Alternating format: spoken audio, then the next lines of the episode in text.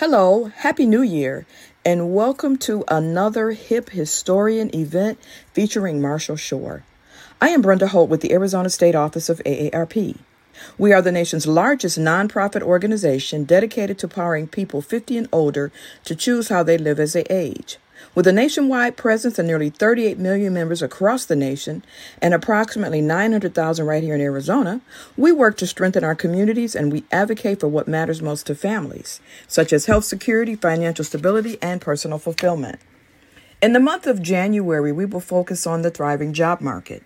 Despite the pre pandemic unemployment levels, workers of all ages, but especially those 55 and older, are increasingly concerned about an uncertain and ever changing job market.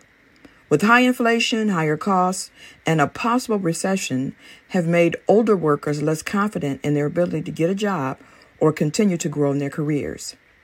AARP is a wise friend and fierce defender of older workers and has programs, offerings, and resources to help. In an uncertain economy and rapidly changing market, you can count on AARP to help you navigate your job search and career path and fight back against age bias. We are also fighting to strengthen age discrimination laws, increase protections, and help companies across the country foster age diverse workforces that value experience. Visit us at aarp.org backslash work for tips, tools, and resources to help stay competitive in the job market. Thank you again. And with that, I will turn it over to Marshall.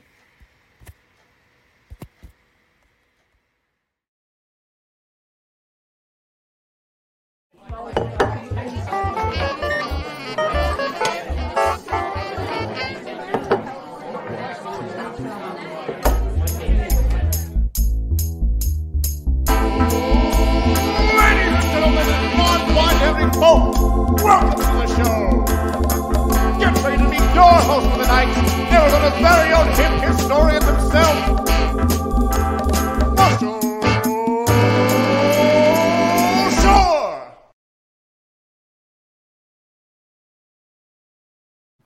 Hello and good evening. I want to welcome you all to Arizona History Happy Hour.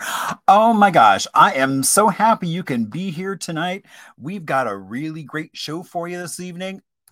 So just you wait and see what's all going to happen. Now, I know we've got folks on Facebook, YouTube. Um, I know at least one friend out of New York is watching via LinkedIn. So happy you can all join us today. And so happy so many of you already found the chat session. It is great to see you all here. So Arizona History Happy Hour. So one thing I always like to do when I start off is that we start off with a little bit about what is today. So today being January 12th of 2023, that midway point between in January. So this date back in 1883, the Southern Pacific Southern Pacific Railroad tracks were completed. A silver spike was hammered in the ground, and that meant that Tucson could now be reached from the East Coast by way of San Antonio. So those folks could take the train here to Tucson. And, you know, there are rumors about the train eventually coming back to Phoenix, which is kind of exciting. So we no longer have to mer- go to Maricopa or Flagstaff to catch a train east or west. So excited about that possibility as well. So today is also National Kettlebell Day. You know, when I go to the gym, I see those things that resemble cannonballs. And they are used for fitness not by me, but I do see folks using them. Um, so, you know, that kind of ties in the fact that today is stick to your New Year's resolution day. I mean, we're right in the middle of January. So many of you may have already given up on your uh, resolutions. But you know, maybe tonight you'll find renewed vim and vigor and be able to charge ahead and complete whatever resolutions you made. Now, it is also National Marzipan Day, which means, you know, it's a day where we get to celebrate one of those amazing desserts that's really made primarily of sugar, but with a little bit of ground almond oil or extract. And so you find it a lot in, I think, Persian and also Italian cooking. I mean, the Italians love to make little fruit out of it. So, and mo- model all kinds of things. So you can celebrate that today. As well, it is National Hot Tea Day. You know, tea has been in cups since about the second century BC. Originating in China, it has grown in popularity to become the second most consumed beverage right after water. Now, this delicious blend of spices energizes, detoxifies, relaxes, and, you know, gives us something to dip things in. So, you know, whether you're having a milk tea or just a nice cup of hot tea, it's great weather all around the state for that right now.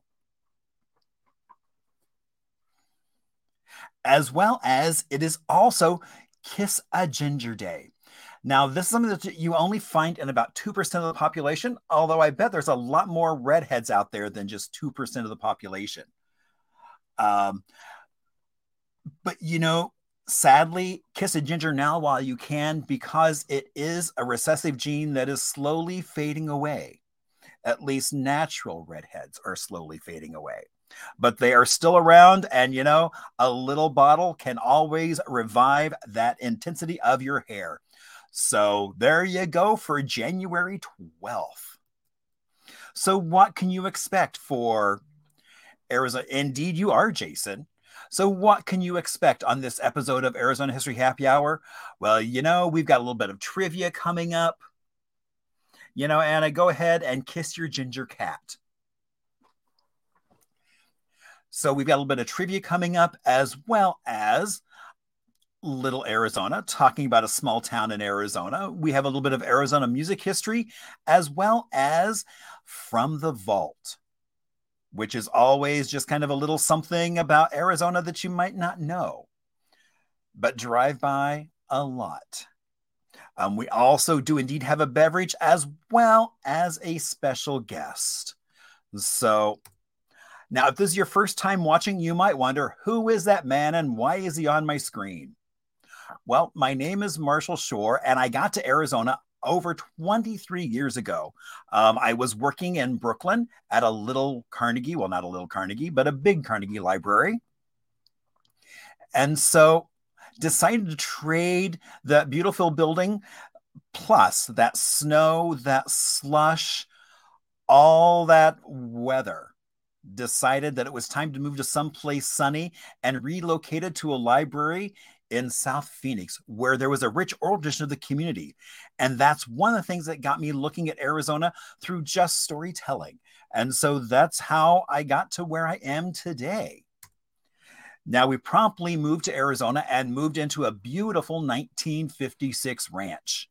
Now, when we got here, it was oh so many tones of beige well, hello, Veronica. Thank you for coming all the way. And did you bring any hot cakes to share? So, you know, we promptly moved to Arizona and moved into a beautiful 1956 ranch that is pretty much a time capsule. I'll show you what I mean because right there is my kitchen. That's what it looks like today. All that buttercream yellow tile that matching yellow in the wall oven, which works like a charm, as well as the matching stove top. And so that's, you know, and pretty much those the original cabinets, original pulls. So indeed, our house, some friends call it the unmuseum because everything is touchable. And we indeed love to bring in more and more history. Now, as soon as we got to Arizona, all we heard was there was no history here. But you know, I knew that wasn't true quickly on because, you know, when every time I would go somewhere, whether it was on foot, on a bike, in a car, on a bus, it didn't matter. But I kept uh, running across so many amazing people, places, and stories. And so that's just what we're going to do tonight is we're going to talk about some stories. But first i'm also known as the hip historian. Now you might wonder why. Um, actually in uh, the, later this month i'm going to be doing a project or a program with equality arizona at the tempe library. So that's going to be fun as well as then later in january talking about lgbtq history at agua caliente park down in tucson as well as then I'm also going to be out in Apache Junction talking about another one of my passions vintage signs and our neon. So that's going to be a lot of fun. Um, as well as the Willow Home Tour is coming up in mid February on the 19th. The night before, we're actually going to be doing a VIP tour of Willow. And so, if people sign up for the Twilight Tour that they do in advance, there will be an option that comes through to upgrade to that trolley tour that we're going to be doing around Willow.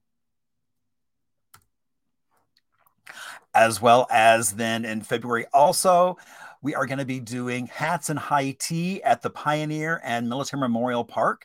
That is a fundraiser for preservation of headstones. So, you know, this will be the first time we've done it. And gosh, I think three, maybe even four years. It's been a while. So, looking forward to doing that again. As well as we have Arizona Unzipped coming up on March 24th, which is going to be a basically a educational burlesque show. I will tell stories about Arizona and Pyra and her dancers and musicians, including a full orchestra, including a live orchestra, not a full orchestra, but a live orchestra, will be just sharing history and lots of Arizona love. Now you can also, I've started putting up Arizona Street Happy Hour up on Spotify. So you can also listen to it as a podcast. Well, and you know, and I see so many of you have found the chat.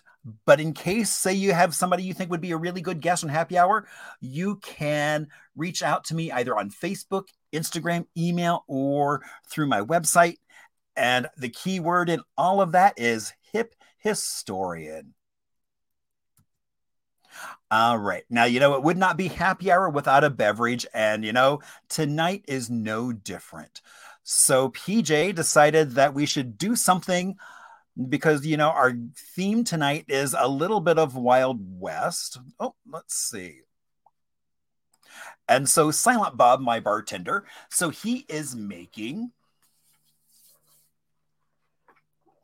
it is a, an old a take on the old west pink or a wild west take on the pink lady so it's got a little bit of sentinel mesquite rye from Tucson. Now, PJ puts them in these little jars, so I don't have to do any mixing. All I have to do is just pour like that, and I get a delicious cocktail. And so, let's see. And so tonight's cocktail is called Calamitous Calvados. So it's got a little bit from Tucson. We've got some rye. We've got a little bit from Sedona, some dry gin, as well as lemon juice, grenadine.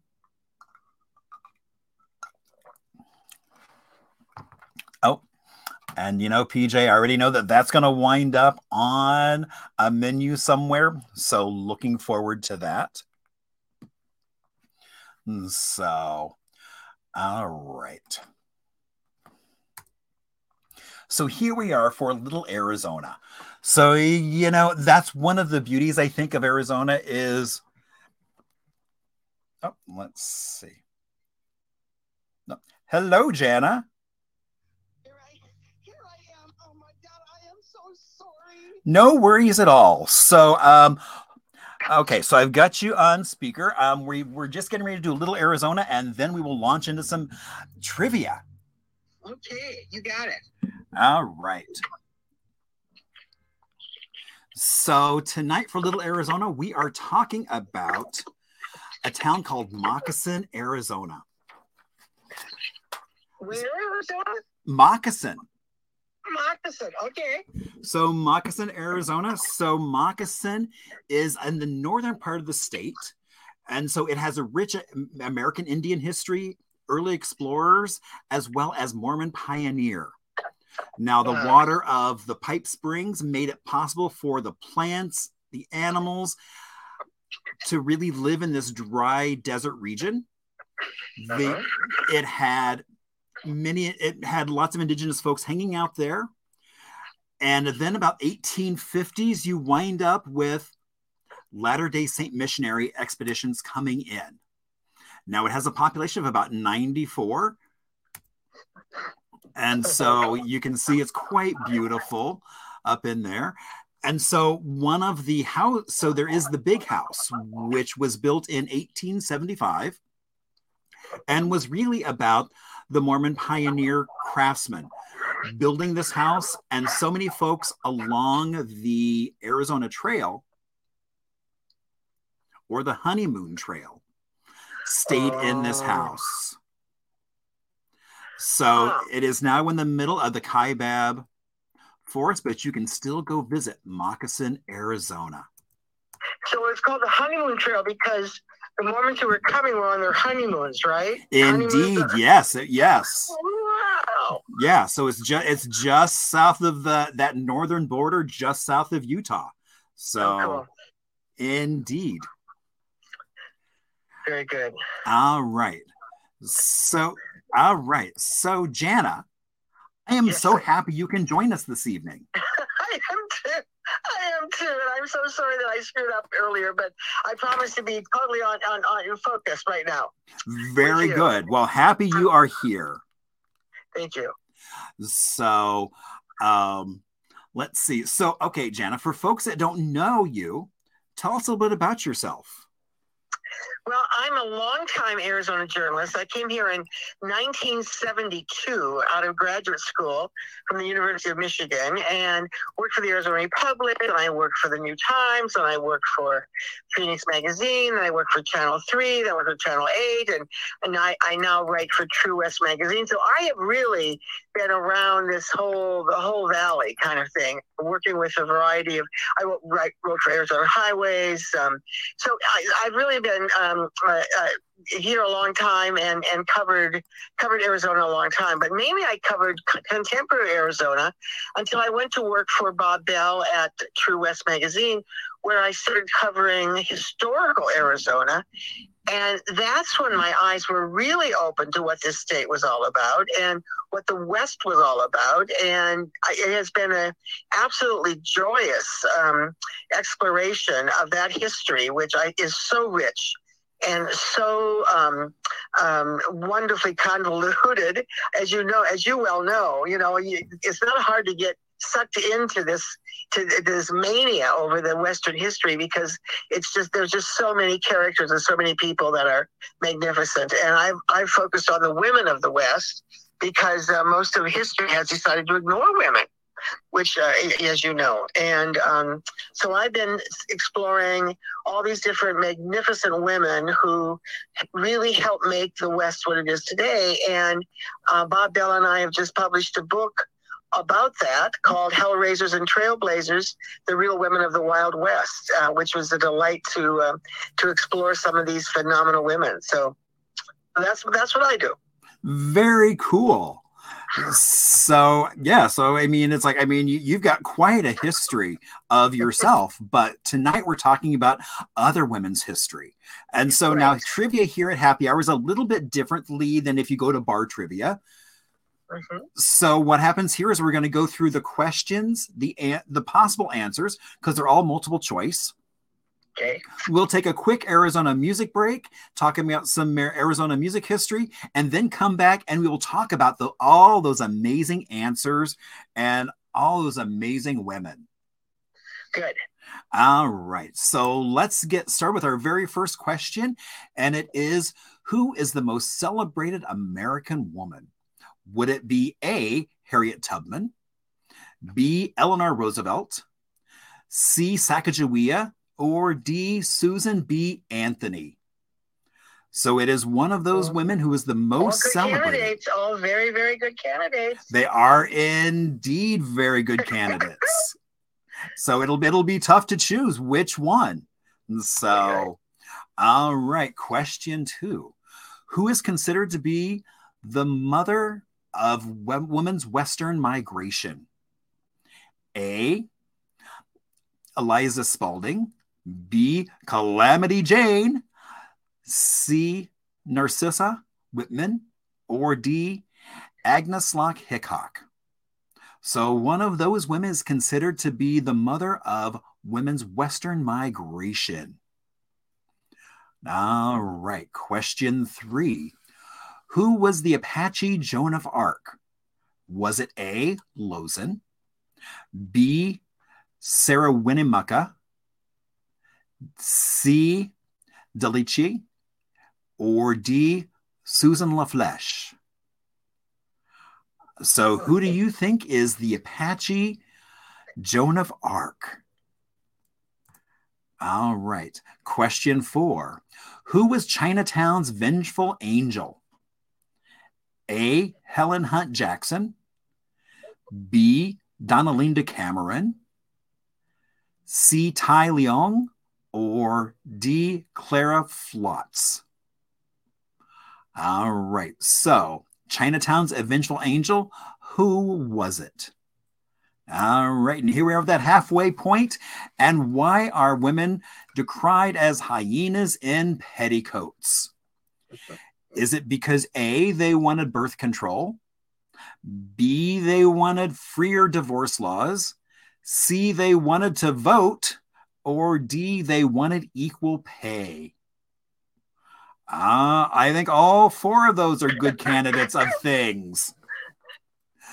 So, all right. So, question six Who said, I'm a bulldog running along the feet of Jesus, barking at what he doesn't like?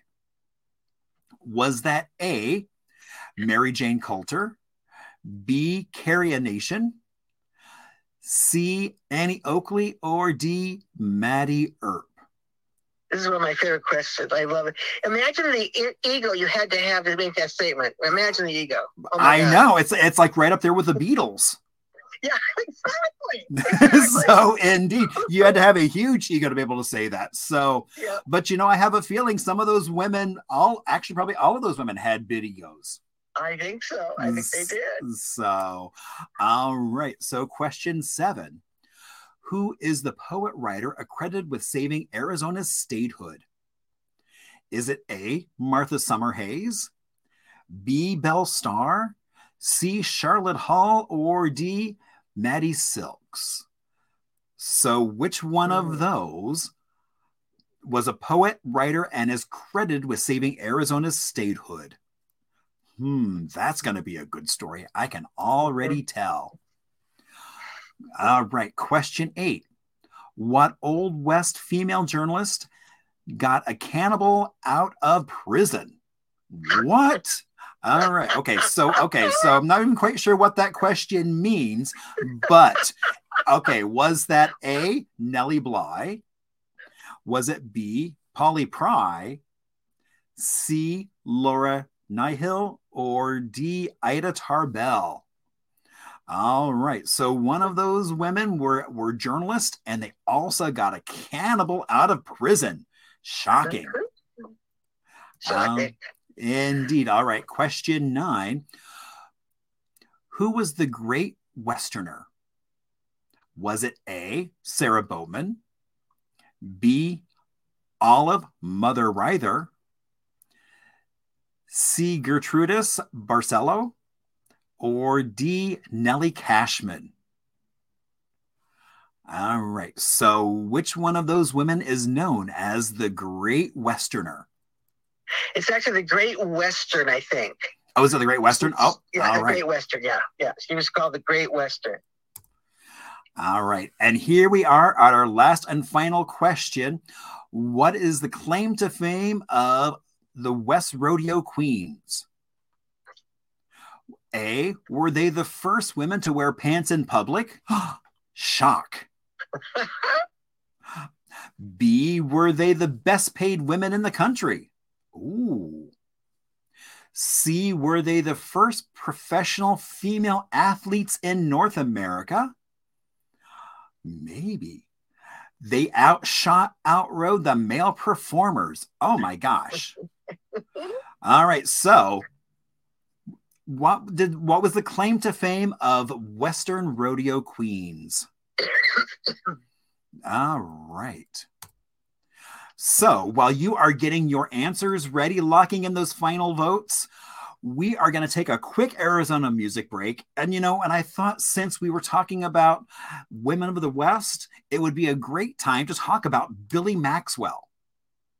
Now, Billie Maxwell was grew up in Nutrioso, which is over near Springerville.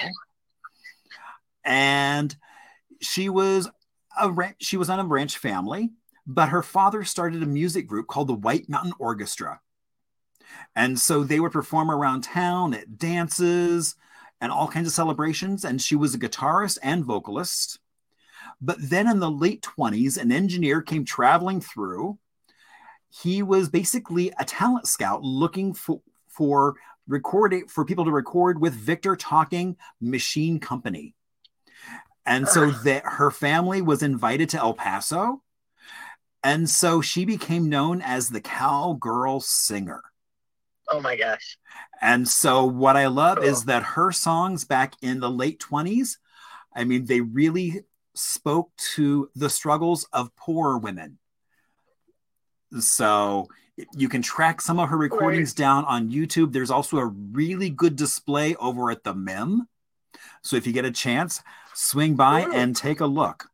So she is the first woman in Arizona to record West, Western music. So Billie wow. Maxwell. There you go. All right. And I'm sure people are ready for some answers.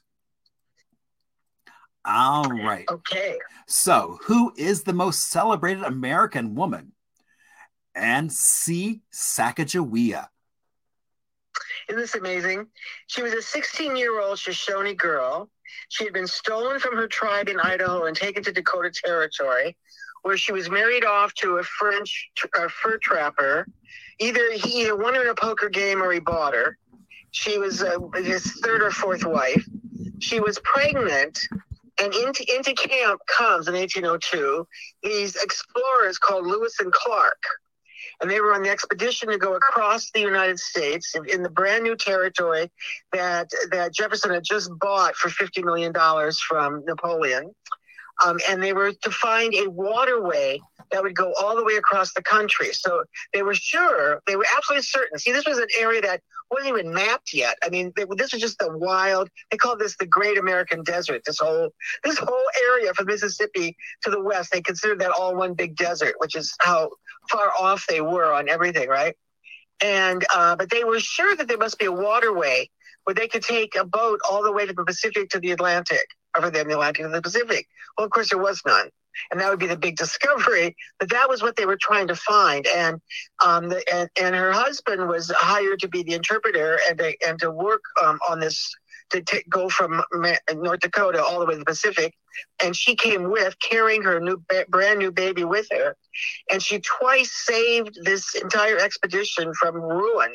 Without her, the two-year expedition would have been over in 37 days because she once saved all their equipment, all their maps, all their papers, all their equipment, which was about to be washed down the river.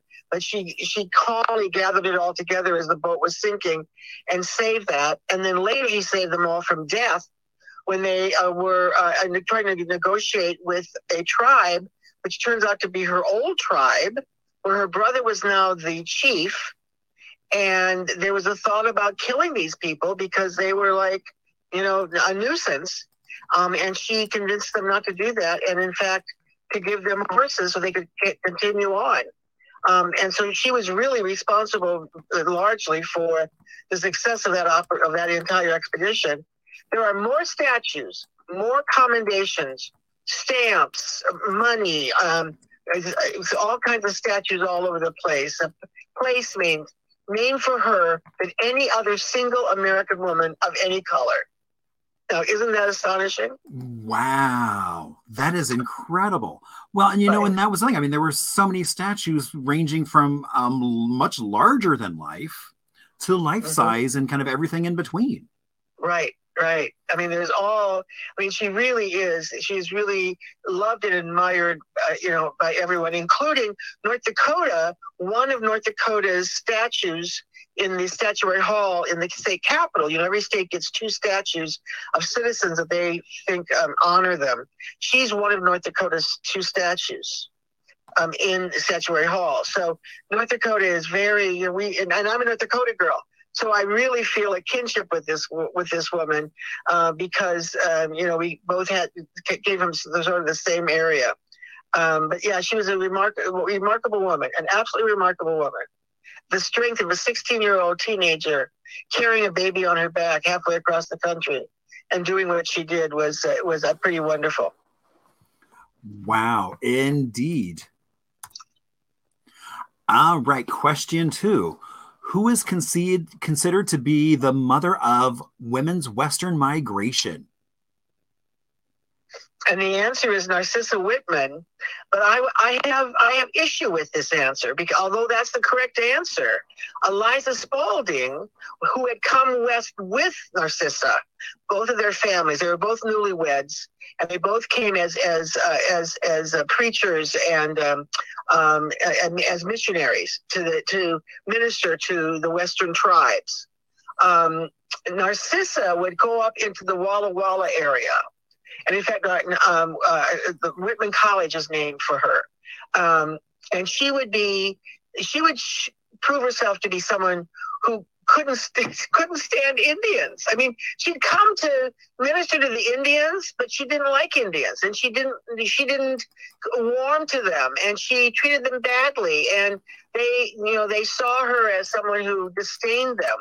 Eventually, they murdered her and her husband um, and it was a horrible thing. But Eliza, on the other hand, she was over more in the Idaho area, and she was a, someone who she was the first white woman to learn the language. She she loved the people she was ministering to. She was a, a true had the true heart of a, a missionary spirit, um, and she was kept safe when this this kind of war started with uh, with the missionaries. Um, so she doesn't get any credit, where I think she deserves a lot more credit. But uh, because Narcissa was murdered, she gets you know the, the big honor, right? Um, but but you, I also look at this. And I, and I, because I don't could know that she was murdered, but I also look on this as like, you know, she wasn't even kind to these people. She couldn't even stand these people and and Eliza, on the other hand, loved these people, and so uh, so I get torn. But Narcissa Whitman gets the gets the official nod. Well, you know, and sometimes that happened. I mean, as you look, I mean, there's also like the same issue with like Mary Colter. It's like, uh-huh. did she do all do all the things that are attributed to her, or did other folks working for her mm-hmm. do it? Yeah. So, yeah, and you know in some in some cases we'll never know the truth because they're long Yeah. gone we can't ask yeah, exactly, exactly. all right so question three who was the apache joan of arc Well, that was Lozen, and that's an Arizona girl. She's an Arizona Apache. She was the sister of Victorio, who was one of the great chiefs. She ran with uh, Geronimo when in, in the very last uh, band of free free Apaches in the world. She was one of them. She was a healer. She was a, a, a I think a kind of a mystic. Um, she was a midwife. She was a she was an official warrior. You know, Apache girls were taught just like the boys how to ride, how to shoot, how to trap, how to you know everything. But then the girls were expected to go and get married and take care of the children and the family and da, da, da, da, and all that. Well, Lozen said, "I'm never going to marry, and I want to be a, a real warrior." And the chiefs allowed her, the only girl ever, to be allowed to be a real warrior. Um, with the, and so she she was always with her brother, except uh, except when he was killed. And they, they they always have thought that if she'd have just been with him rather than taking a pregnant woman back to the reservation, that in fact she would have d- detected that bad people were coming, and that and she would have saved her brother. But she wasn't there to save him. So, but she was and she was when when um, Geronimo went into exile in 1886. She was one of the Indians um, that went with him to first to Florida, where of course it was disastrous because it was, you know, the, the weather and the whole atmosphere was horrible, and a whole bunch of people died right away. Um, and then she eventually was sent to Oklahoma, where she eventually would die. Um, but she was quite a, she's considered by some to be the greatest guerrilla fighter in American history. Wow. Um, yeah, and she's quite an quite an interesting woman. I just did, had, had a talk the other day with somebody whose horse, whose, whose wife's horse is named Lozen, which I thought was pretty wonderful. If I had a horse, I'd name her Lozen. All right. Question four Who was Chinatown's vengeful angel? Oh my, this is a magnificent story. This is Donaldina Cameron. She was this tall, prim, proper Presbyterian girl who was talked into coming to San Francisco to help out a friend who was sick. And that friend had opened up a, a house to help the Chinese girls who were bre- being suckered into coming over here um, thinking they were coming to marry nice Chinese men, but instead were being sold into slavery or um, or turned into prostitutes. And this, the the the, the friend that Donaldina's friend, eventually died not long after she got here, and so she was left with sort of the being charged with helping, and she made it into an art form. She would go into Chinatown and break down the doors and steal the girls and grab the girls and and and flee, literally run through the streets um, to take them to safety to their house. The, then the cops would show up, often with the the the, the, uh, the, the Chinese men who who owned quote unquote own these girls, who would claim well this is my niece, this is my niece, I mean, she kidnapped my niece, right? And she so Donaldina knew that they had to get start getting laws to help start protecting these girls and protecting all girls who are who are in these situations. And she went to the church, and the church said, "Oh, you know, little lady, you go home and you you take, you know, don't never mind, we'll take care of it." And she thought they're not going to take care of it, so she took care of it. So the first trial, she was uh, uh, responsible for the first trial labor laws, and she it said that she saved some three thousand Chinese girls. Um, and she brought the girls in, she educated them. The first Chinese girl to go to college came out of her house. The, the first woman who was the first Chinese woman who was an official interpreter hired by the federal government and had a civil service job came out of her house. So she, there was uh, she did this remarkable, remarkable um, uh, work for the Chinese girls. To this day, Cameron House still exists in San Francisco. The phone is still answered in Chinese, and it is still a house for refuge. But now it is a refuge for someone of any any any nationality. Well, you know, I mean, I, I love how so many of the women we've been talking about have been educators and yeah. really supporting women and getting them to just better themselves and to move and to get out of i mean talk about a horrible situation i mean mm-hmm. going to a new city it's under country yeah yeah, a whole new country. I mean, these guys would go over to China and say to their parents, "Oh my God, they're all these wonderful young men." And there were a lot of a lot of Chinese men had come to America first to build the railroad, first looking for gold, then to build the railroad, then da, da, da, da, all this stuff, right? Right. So there were a lot of China. There was a lot of opportunity, and the thought that their that their children could be advanced and would have this fabulous life you know, so the poor families never knew the difference. Um, and these men were just conning them, and it was horrible. It was just horrible. But I think she's one of the bravest women I've ever known. I've ever known about, and you've never even heard her name before. Probably. No, I mean that was the thing. It's like it's like until this, I had never heard the name before. So then I started right. researching, and I was like, oh my gosh. I know, and isn't she remarkable? Yeah, and at that time to be so strong-willed. I know exactly. This was late, started in the late 1800s, the late 1800s, like 1890s or something, is the kind of when she, when she start really started in, and yeah, and to be and she was and she was never prepared for this kind of work. I mean, she was a she was a straight lace. You look at her, and she would look like a straight laced you know, a Presbyterian lady who should be home, you know, with her children or else home taking care of her mom and dad. You know what I mean? Mhm. And here she is uh, in in a very very dangerous work. You know, they you know they they they wanted to kill her. They wanted to get rid of her because Right. she was such a danger to the, everybody. Um, but she was so so brave. I was I just love her. I just love her. Wow, what, what an amazing story. All right, so question five Why were women decried as hyenas in petticoats?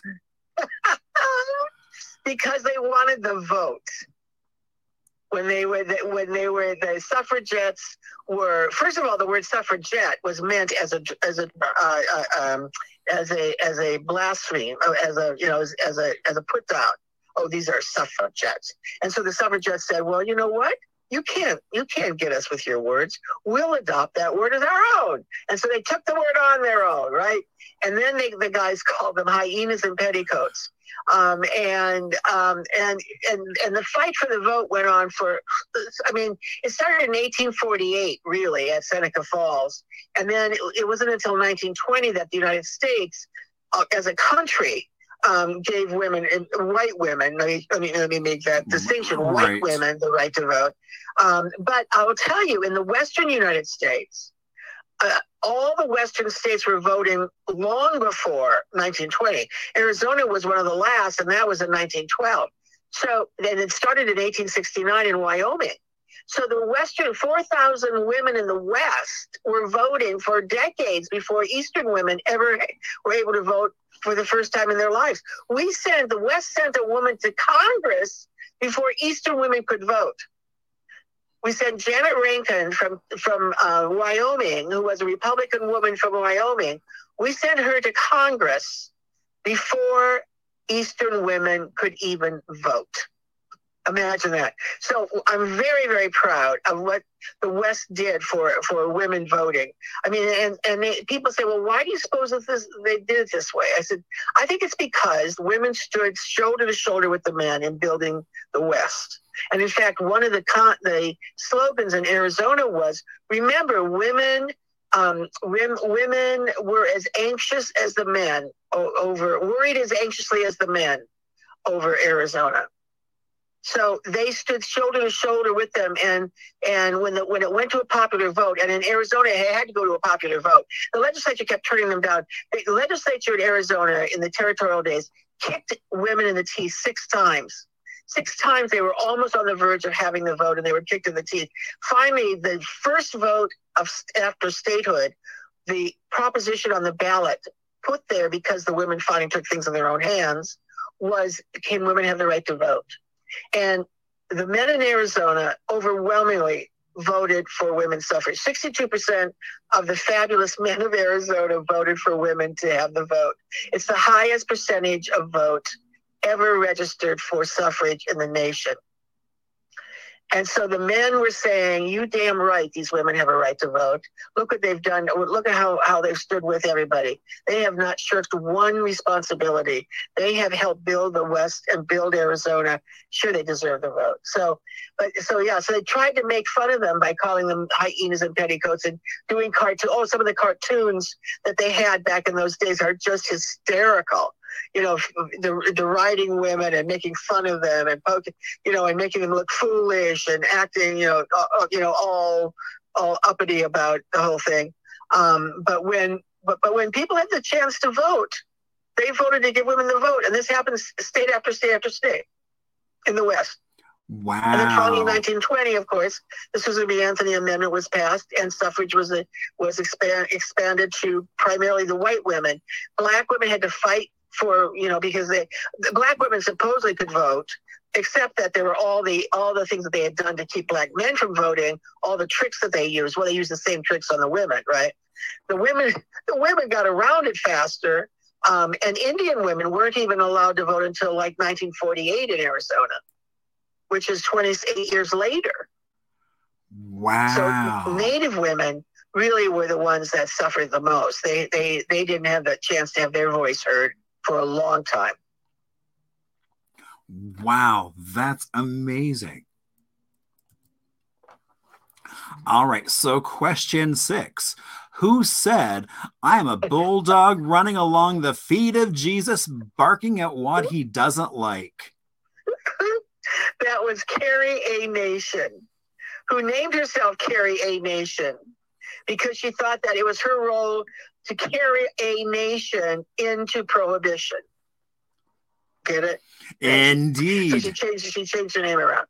So she was the woman who took the axe. They called her the battle axe. You know, and they took she took an axe to to to uh, to saloons. She broke up saloons. Ice of yourself, and she'd start she'd start you know breaking up bottles of whiskey and stuff. Um, she was determined that that that uh, that liquor was the the crux of all the domestic problems, and in fact, the whole prohibition thing. Um, you know, a lot of it was because there was so much violence toward in families because men came home drunk and beat up their families and stuff, um, and squandered their paychecks by you know drinking in the saloon instead of coming home and paying the bills. And so, you know, um, one of the very you know first big domestic violence fights was uh, to get rid of alcohol. Well, this, this is the woman who led the fight, and for for a while she was like really, really like popular, but then but then she just kept kept she wouldn't listen to anybody else. She just had her own way of doing it, and as you can tell from that quote. She had an ego that was bigger than the state of Montana. You know what I'm saying? Well, and also choosing to change her name to Carrie a Nation. Right, right. I mean, she had, you know, she, uh, yeah, she had. Oh my God. So, so she, so eventually, like the suffragettes and everybody, especially women in the West, because the oh, the first institution in the West were the saloons. When when when when women migrated out here, whether they were black or white women who migrated out, we already had Native and and, um, and Mexican women here, and then the other women came out when they came out here, what they found was basically the only institution was the was the saloon. And so that's where, in fact, men voted in those days, and women weren't allowed to go into saloons. Decent women were not allowed to go into saloons. You would you would not find a decent, good woman walking into a saloon for any reason whatsoever. It was like poison, right? So that was one of the other ways that they tried to keep women away from the polling place by putting the polling place in a place that women wouldn't go, right? Um, but they also were very aware that not every man was a drunkard. I mean, some men just enjoyed a drink or two. They enjoyed the camaraderie. They had a, this was a chance for them to have the meal with their friends, to play cards. You know what I mean? It was a social gathering as well as a saloon. Um, and so the Western women were far less interested in prohibition than were the Eastern women because Western women knew it was going to be their downfall, that the men of, of, the West would go, wait a minute, you're, you're after our, you know, we can't even have a drink with our buddies now, you know? So there was a real split in that. Um, and Carrie Nation um, was, uh, was really felt that split. And eventually they just wanted, and, and her campaign, her campaign was focused in, in Kansas where she lived which was supposed to be a dry state. Kansas was the first state in the nation that came into the into the na- na- nation as a dry state. This constitution said you cannot have a saloon, but nobody paid any attention to that. I mean, there were saloons all over the place, and so she was saying, you know, I'm going to uphold the law. But but but yeah, her ego was was was pretty pretty amazing, pretty amazing. Well, and even here we had so many speakeasies. Yeah. Oh yeah, in Arizona. Oh God, yeah. Oh, indeed. Oh, yeah. Oh yeah. The only place that was ever dry. You know, the, place, the only place that was ever dry in Arizona was when they built Roosevelt Dam, and they had that that that encampment out there. Oh, you probably know the name. I can't remember the I, name. I do. Yes, actually, I, I just talked about that a couple weeks ago, and I don't remember what the name is, but yes. Yes, that encampment was dry. It was the only dry spot in the entire state of Arizona. That's funny. I know. That is hilarious.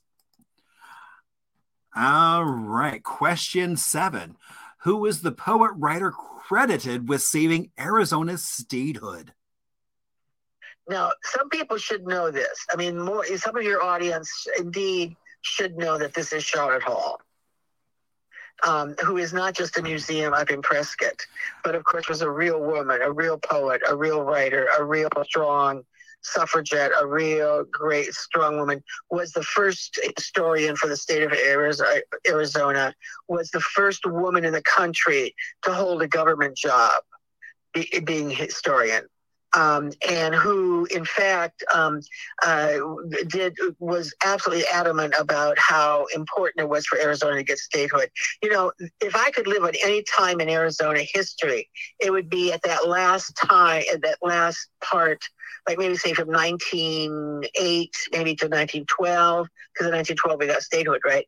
But in those last four or five years of the frenzy arizona had been trying for 50 years to become a state and washington didn't want us. Nobody wanted us you know?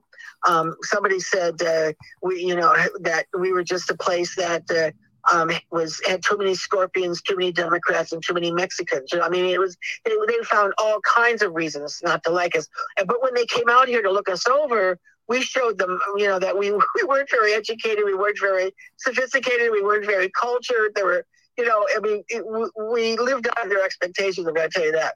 So, um, so, so there was an effort in 1902 when Teddy Roosevelt, dear old Teddy, was the was the president to join Arizona and New Mexico together into one state, with Santa Fe being the capital.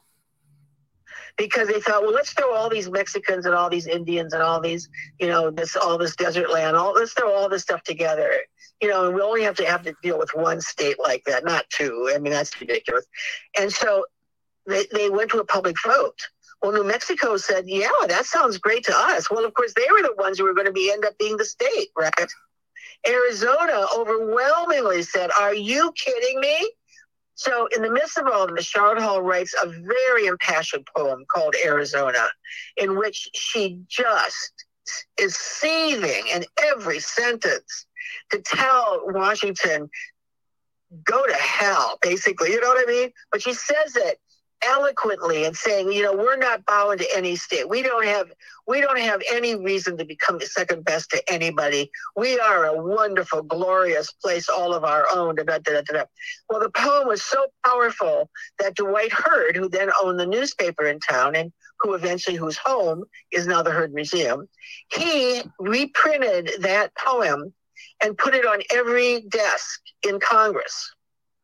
And Eastern papers credited that poem with changing a lot of minds. And oh. said, Arizona, oh, Arizona owes Sharlot Hall a great big uh, uh, thing of gratitude.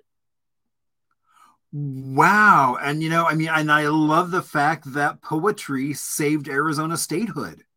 I know, isn't that something? That's amazing. You know, I wonder if Rosemarie Dombrowski, our, the Phoenix Poet Laureate, knows that. I, oh, I, hope so. I'm gonna, I, so. I, you know, I'm gonna, I'm gonna send her a note later tonight and just remind her in case she had forgotten. Great, so. great, great. And I have the poem if you if you need the poem. Oh, cool. Okay, I, I will. I will let you know if she if wants I had, If I was at my desk, I could be I could be reciting to you because it's it's a, it's a it's a wonderful poem. It's a very long poem. It's a big many stanzas, but it it it touts Arizona, the quality of Arizona. So Sharlot Hall was a woman to a, a woman to be reckoned with. I mean, she was a forceful, wonderful woman, and she wouldn't let anybody wouldn't let anybody get her. Here, I I I, I have one great story about her afterwards. So so um, and she was a Republican, right? Republican woman from Prescott, and um, several years later, she was seen on the streets of Prescott talking to this Democratic woman who had been a friend of hers for 25 years, right? she she gets a visit that afternoon from somebody from the Re- Republican Party who says, "Sharlot, you can't be seen on the street talking to a Democrat." And she said, "Why?" And he says, "Well, it looks like you're endorsing her. I mean, you you know you gotta you gotta just stick with your own here. You got." She said, "Are you kidding me?"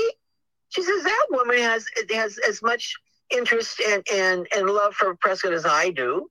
She said, we just happen to differ on some po- some policies, but you can't tell me what to do. And so, I mean, I, I just loved I, I, that story. To me, says something so so so true about her. That she was her very, very own person, um, and wouldn't let anybody tell her what to do, no matter who they were. Right. And, you know, and that history that we have of working across aisles. Yes. I yes. mean, we've got so many famous women who have done that exact same thing. Right, right. I mean, the women who gave us suffrage in Arizona were from every political every, every political bent: Republican, Independent, Mormon women. Oh my God, Mormon women were so vital to the, to that effort. Um, Democratic women. I mean, they were they were everybody, and they were all working together on the same cause. I mean, it was really one of the great um, um, um, cross cultural things that had ever happened in Arizona. Was that. I love I love that about our suffrage movement. Indeed. All right, question eight. What Old West female journalist got a cannibal out of prison? This is Polly Pry. Isn't that a great name, Polly Pry? Yeah. And this is, I, I know it's like it's like this, like like you pry into everything, and Polly, oh Polly, Polly. Um, this is a woman that I that I just was introduced to. This is a woman that I knew nothing about. Now, a lot of other people know a lot about Polly Pry. I just had never heard of her. I'd never heard of this situation, and when I discovered her, um, for myself, I was I went kind of nuts. So I'm reading her biography and I'm reading about um, you know her autobi- her biography, guess, the biography of her. Um, so Polly Pry was the first woman to be um, hired by the Denver newspapers. So she was Colorado's first female journalist. Um, and female journalism back in the late 1800s was um, was was something pretty amazing. I mean, we had some pretty phenomenal journal, journalists right here in Arizona, women journalists in Arizona. Well, well, Polly kind of outdid everybody. So she was um, she she was fearless. She um, heard the story of of Alfred Park. Uh, um, uh, uh, Alfred Parker. Let me say, no, I, I'm saying that wrong. Uh, Alfred Parker. His name is Parker, I guess. Yes, he was a guy who had um, uh, he had been out in the in the mountains in the wintertime with a group and they were they were he was supposed to be leading this group he didn't know what he was doing and they all get lost and they you know basically were starving to death and they died and then to stay alive he ate some he ate some of them so when he gets back into town they go back and they find the bodies during the during the um, in the spring and they decide that the guys had been murdered not just died by themselves. And uh, so they charge him with murder and with uh, cannibalism and of course they send him to prison. And he's been in prison for 25 years by the time polly pry comes along. So she goes in and she starts interviewing him and and he's never been interviewed before. I mean no, no one ever was cared to talk to him you know so um, he says to her he says you know i never murdered anybody he said i had to eat those guys or i was going to die but i never murdered anybody and she said you know on the high seas, if you are stranded on the high seas and somebody dies and you have no food, you are allowed to eat that person. I mean, that's a rule of the sea. Did you know that? I didn't know that. That's know. that you know know that's that more reason not to go on sea. No no cruises for me. Right. Well, she said, well, why doesn't that apply if you're in the middle of the of the mountains of Montana or Colorado? Right. She said, that should apply the same thing. It was a survivalist thing. So she starts in, in on this drumbeat of writing these stories about Alfred uh, Parker and how um, how he should be. He served enough time. He served 25 years. And the drumbeat gets so loud. I mean, the governor is a, is absolutely aghast. It's like, what are you talking about? I mean, it's like this was like one of the most famous cases in in Colorado history, and and here she's now saying, you know, you guys sent a, an innocent man to prison, right? And they're all thinking that this is the biggest, you know, stain on our entire history, right? Well, she gets the public so riled up that they demand the governor give him a pardon, and he does. So he, Alfred Parker comes out of prison and ends up living in Littleton, Colorado, and becomes a vegetarian. I don't blame him at all. I don't either. Oh and my lives out his gosh. he just lives out his life, the quiet, the little quiet man. Wow, Isn't that a remarkable that's story? And it- incredible. She was just, she was absolutely. i- i- This woman was she. talk about some. But I think power went to her head. I mean, but it did it in kind of in a good way, you know. I mean, I, I mean, I really like sassy women, as you, you probably you can probably tell. Um, but I mean, I really like women that really have a sense of who they are and what they can do and use their power. And she was one of those kinds of women. She hated. Oh, listen to this. You love this. She hated Molly Brown. You know, from the Titanic. Oh, indeed, yeah. Yeah, she had her own paper for a while after she left the after she left the Denver Post.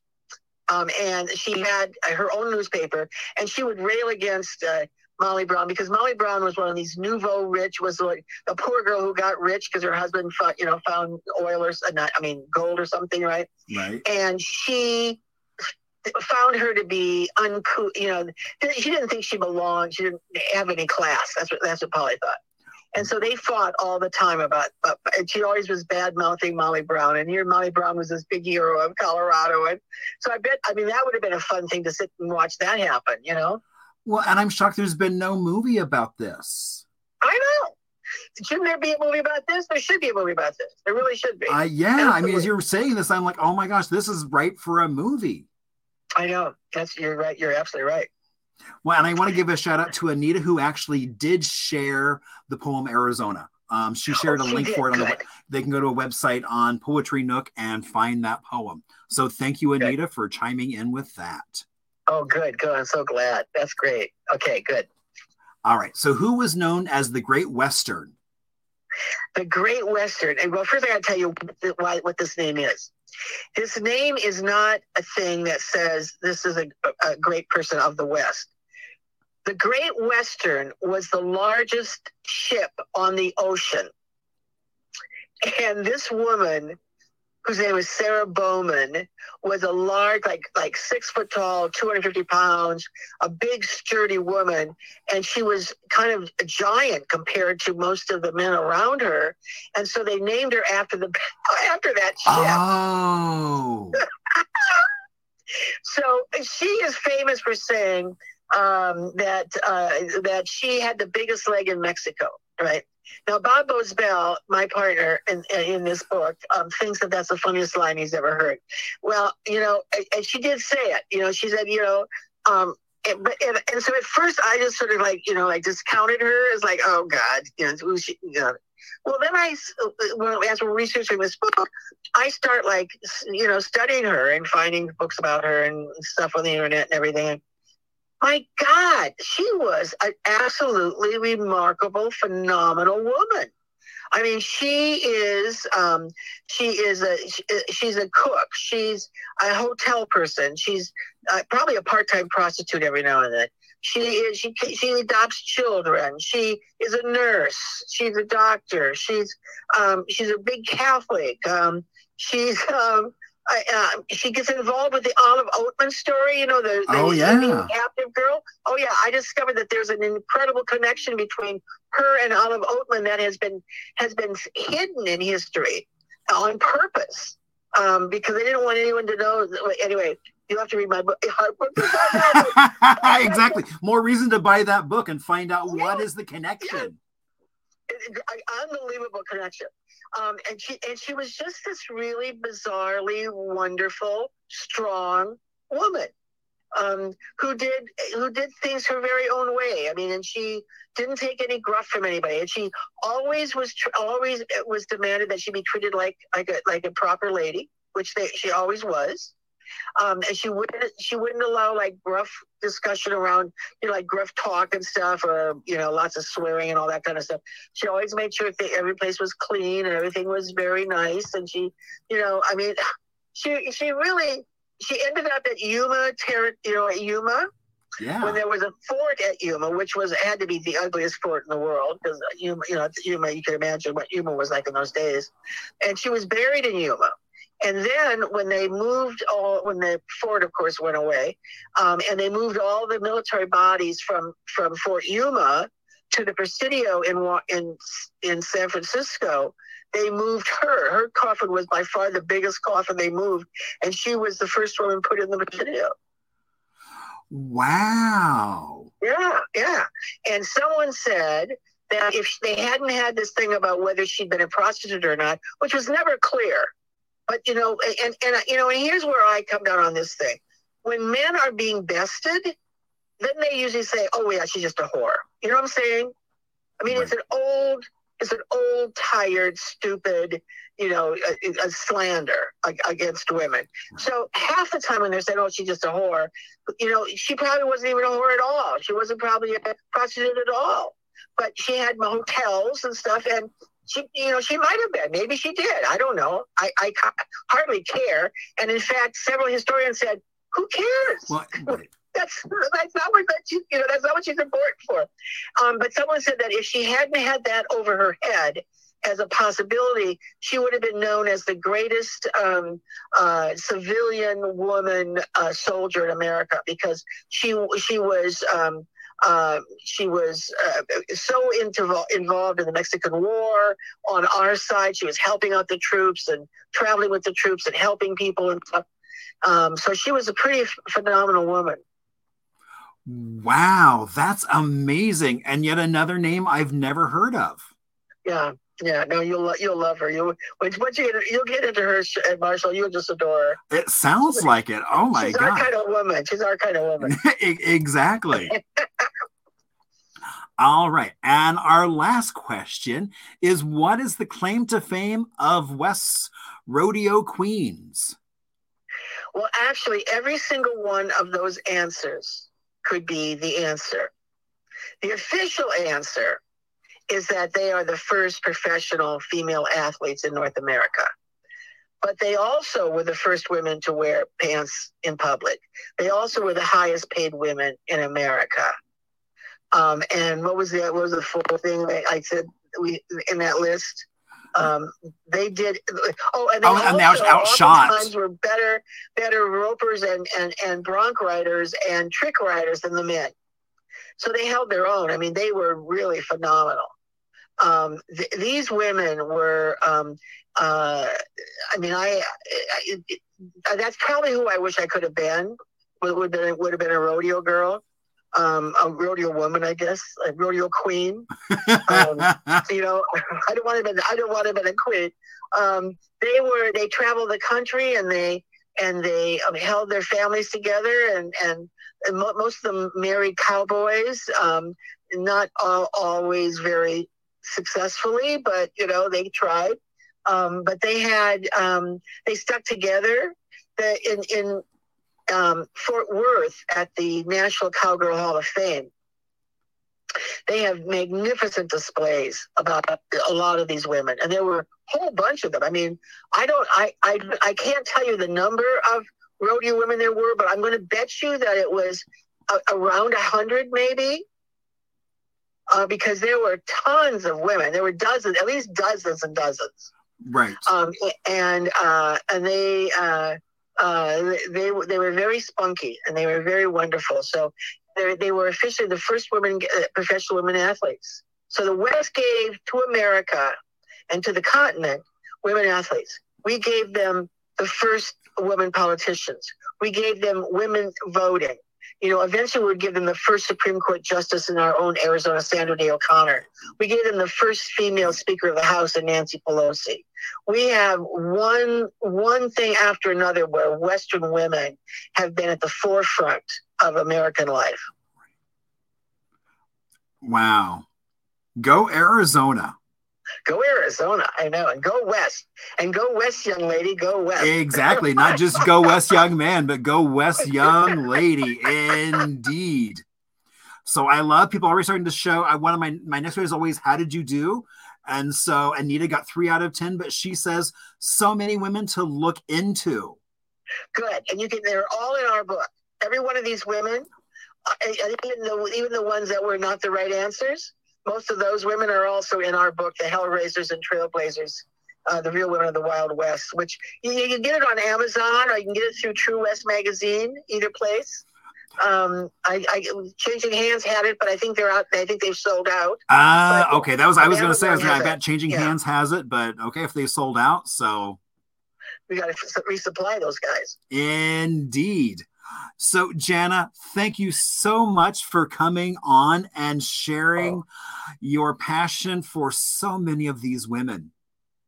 Well, thank you for having me, Marshall. I mean, I, I hope that um, I hope it sparks you too, because you're so good at gathering all of these wonderful, weird little facts and and, and inside pieces of information that bring history so alive. You've done such a fabulous job um, to do this for all of us that um, I'm glad to contribute a tiny bit to you. Thank you so much and have a great rest of your night. I will, dear. You too. Thanks. Good night. Okay. Good night. Oh my gosh, that was so much fun. And again, and so many amazing women now to look up. And so now you always see, and I know, and I think Anita said at the very beginning at the top of the show that she's already shared it. So this is why you'll want to share just because we get to have a chance to have so much fun with our history. And so next up, we have From the Vault. So, okay, so if you're down in the old warehouse district, just south of where they play baseball, where they play basketball, there is a new development called and so it's this apartment complex that basically right in the middle of it has these two historic buildings. And so this is gerardo's building um, dates from the 20s and gerardo he was kind of an entrepreneur and so he had a barber shop in there at one point it was an auto shop did all kinds of things and then it's like in the mid 30s, he opened up a cafe. Now, what's unique about these buildings is the fact that it's like it was just south of the railroad tracks. And so there was a small community of Hispanics that lived and worked right there. So he opened up El Cafe Sorencia. And so I think it's so cool that they're getting ready to they're prepping that space, they're keeping that building as well as the old grocery next door. But what's really cool is this is they're basically reviving this to be another restaurant. Um, so they don't know what it's going to be yet. I mean, I would definitely lobby that they keep the name of the historic restaurant that's there just to keep the history of it alive. But one things I love is that if you take a look at this building, you'll see it's definitely a two story building. And so the top story which actually you get this really great kind of 360 view, would have been living quarters. So there would have been renters up there that probably worked at the railroad that also were eating downstairs that were right there. And so I think it's so cool that with all the building that's going on, that folks are realizing our history and incorporating it into adaptive reuse of revitalizing these spaces for the community, which I think is really kind of amazing. That people keep saying, oh, you know, those buildings don't really have anything, but indeed they do. They've got just a great bit of history to share with us. And oh my gosh. And so next week, next Thursday, you'll definitely want to check in because we have Kevin from the Lowell Observatory and it's going to be so much fun. Oh my gosh. I mean, the stories he's got about Lowell and space exploration all up in northern Arizona.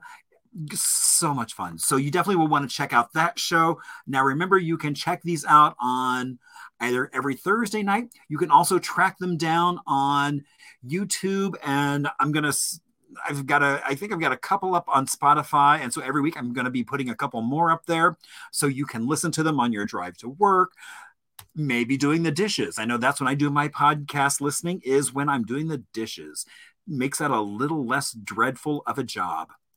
All right. So, again, thank you all so much. And if you have any stories or folks that maybe I should include, please share. I mean, I love to hear from you all. And so I always want to give a shout out to Chris and Cole, who did that great video at the intro, as well as PJ, my cocktail advisor, for always giving me something delicious. And so here you go, a toast to you all. And leaving, we are going to basically, I'm going to show a little bit about a woman we didn't talk about, but she was Miss America and Miss Arizona, Miss Vonda Kay Van Dyke. I'll tell you what we'll do. Let's have little compromise. What do you mean? Well, um, we'll sing a duet.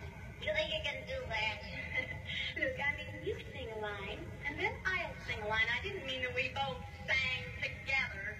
Yeah, I didn't think you'll love that Georgia. All right, look, remember, wherever we go and whatever we do, we're going to have to go through it together. Wherever we go, whatever we do, we're going to go.